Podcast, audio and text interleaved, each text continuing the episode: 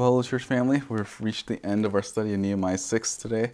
Um, the, remember, the proposition for this week is we we want to discern how the devil works. Uh, and one of the things that he uses is that he, he uses fear in chapter 6 of Nehemiah, uh, there were all these reports that, that came to Nehemiah about how he needs to stop building the wall. And as each time uh, these messages came, it was designed specifically so that he can be uh, f- become frightened.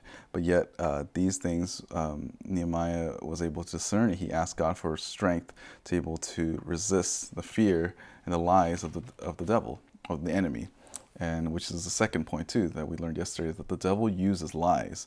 The devil will use lies even from people that are supposed to be uh, truth speakers right? There's will be people that uh, are leaders. Like uh, usually we see in verse 14 of chapter 6 that there were prophets. These are prophetess. These are or claim, people that claim to be uh, be able to discern or have visions and abilities to know uh, what God wants. And yet, these are the ones that are speaking lies to Nehemiah in hopes that uh, Nehemiah would be caught in some sort of sin so they could discredit him. Uh, and that's what we need to, in one way, we need to, to uh, guard ourselves in order for us to guard ourselves from those things that we, uh, that shared yesterday was that we need to know God's word. God's word is, is what's going to keep you from falling to the lies of the devil. And today, as we close off this chapter, uh, our last point is that the devil uses politics. And again, I'm not saying in terms of a political sense or in a government sense, but I just mean in general relationships, that the, the connections that you have in life. The devil can use even those connections uh, to make you do his will and his bidding. Uh, we see this at the last four, cha- four verses of chapter 6, uh, verse 15. So the wall was completed on the 25th of the month of Elul, Elul in 52 days. Again, this is um, a, is an amazing uh, feat because you know it took, it took 52 days to do all this, and um, you know you, it, the first temple and first wall everything took like years and decades, but he was able to do it in in in 52 days, which is about like a month and a half, or yeah, almost a month and a half, or two months, about, uh, about almost two months to be able to finish all this. Again, this is an amazing thing, and this was what caused the people, the enemies, uh, to be afraid. They lost confidence. And again, this is a, this is one of those um, divinely uh, ironies and ex- funny exchanges, in that um, that what they were trying to do was to cause fear in Nehemiah, but because of Nehemiah's faithfulness, they became fearful. They became, um, as it says here in verse 16, that they lost their confidence, and even they acknowledged that they're that the, they're able to do this because of the help of the Lord. There was nothing that um, that that they could do because they knew that God was working, and it was on the, and they, these Jews were on their was on God's side. Verse 17. And also in those days, many letters went from the nobles of Judah to Tobiah, and Tobiah's letter came to them. For many Jews were bound by oath to them. And again, I mentioned this on earlier this week. Some of them are like political relationships, like they're just you know, they're rubbing shoulders with different people. That, oh, if you scratch my back, I'll scratch your back. Others, it could be just a marital relationship with their in laws. Uh, but the idea here is that um, they have some sort of uh, connection with other people, and these connections were with those that are enemies. So there's these Jewish people that are uh, related uh, by law uh, through marriage um, with other Gentiles, and then these Gentiles are, are connected with with the enemies of God, and now there's like this awkward in, um, tension between uh, you know really your allegiance. Are you faithful to Nehemiah or are you faithful to your family and your in-laws? Uh, verse 18. Uh, For many in Judah were bound by oath to them because he was the son-in-law of Shechaniah, the son of Arah, um, Era, and his sons Jehohanan had married the daughter of Meshullam, um, the son of Berechiah. Moreover, they were speaking about his good deeds in my presence and reported my words to him. Then Tobiah sent letters to frighten me. And the people here are connected with the enemies of, of the Jews, and they were just playing the middleman. You know, they're like, okay, hey, uh, Nehemiah, uh, here's what T- Tobiah has to say about you. And then he would go back and say, hey, what did Nehemiah say? And then he would explain, oh, Nehemiah said this. And then, you know, the family was kind of stuck in the middle. And uh, these Jews um, had these connections, and they were just trying to play both sides. You know, tr- it wasn't like they were trying to be a peacemaker in a sense. They were, they were just, because of the connections that they have, they just didn't want any conflict for themselves, but they don't mind the conflict being uh, with the with the two people that, you know, the two other parties. They don't want, they just don't want to pro- have problems with themselves. Um, you know, if you're that type of person that you're like kind of like siding with both, you have to understand that you can't serve two masters in any capacity. You can't expect to, uh, um, you know, be of this world uh, if you're living in the world. And I think sometimes uh, there are people even in the church that thinks this way. You know, we look at the world and we try to look at the church and we try to use uh, the world's lies against the church, and then um, you know we report back to the world what the church is doing. These things are uh, these type of games that we play, or some people decide to play in the church and outside the church, is not going to go well. And the devil uses these type of connection to cause compromise. Um, in our in the last almost like 200 years or so, there's just been a growing ecumenical movement, and what that means is that. Um, you know, there's some Christians that want to align themselves with groups that claim to be Christians that aren't Christians. Um, and I'm not talking just strictly on things like, oh, the pro life thing, that all these uh, religious groups are together. I mean, like, in terms of like Catholics claiming that they're Christians and Christians claiming that Catholics are, are brothers and sisters.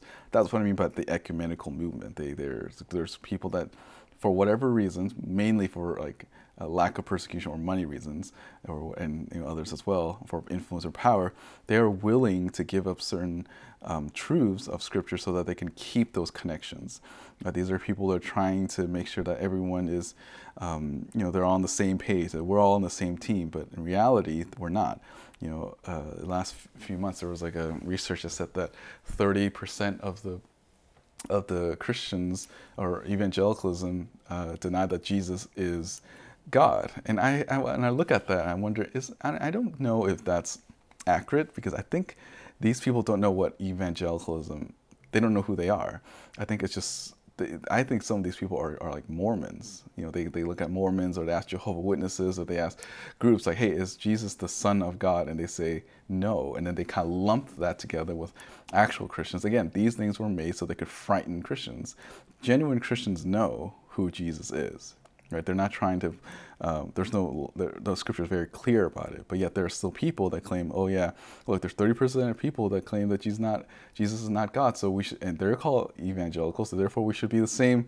Uh, we're all on the same page, and we should all get together. Uh, we should all be friends, and we should all fellowship together, and we're all brothers and sisters. No, that's not true. This is all under banner of tolerance or acceptance, but this is a lie. Um, they, they, what they believe is false, and we don't need to uh, compromise because of it or even with the LGBTQ movement. I've had different talks with people that were you know, either um, reject the Bible and you know embrace LGBTQ ideas, um, and usually the very first question I get asked is, "Do you know someone that is you know in the LG like like that's that has uh, same-sex attractions or, or homosexuals or whatever?"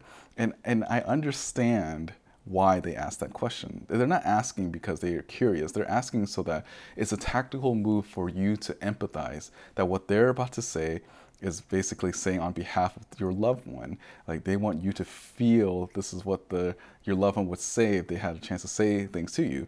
And although I understand um, what they are trying to do, I'm not going to compromise just because you know, if it's an LGBTQ thing, like yeah, just because I have a loved one that is in this lifestyle, that doesn't mean that I condone it. Um, and it's supposed to gain your sympathy so that um, you can compromise. It's is what they do so that you know when you're having the talk in this this this this discussion or debate that in your mind that person that loved one or friend or whoever it's in your mind so that you know when you're going to say these harsh things or, or saying that they're going to hell if they don't repent you're saying to that person now, what we need more than that person in our minds is that we need God's truth. Yes, those people that deny uh, God's word are going to perish, but what should trump that is that uh, we know God's truth is supreme in our hearts and our minds, that everything that we think about is driven by Scripture. So it doesn't matter who, if I have friends or family members that are that live a certain lifestyle, what should give what, the most loving thing that I can do is to stand up for truth by by lovingly sharing the gospel with them. You know, I don't care about the the, the connections that I have with people.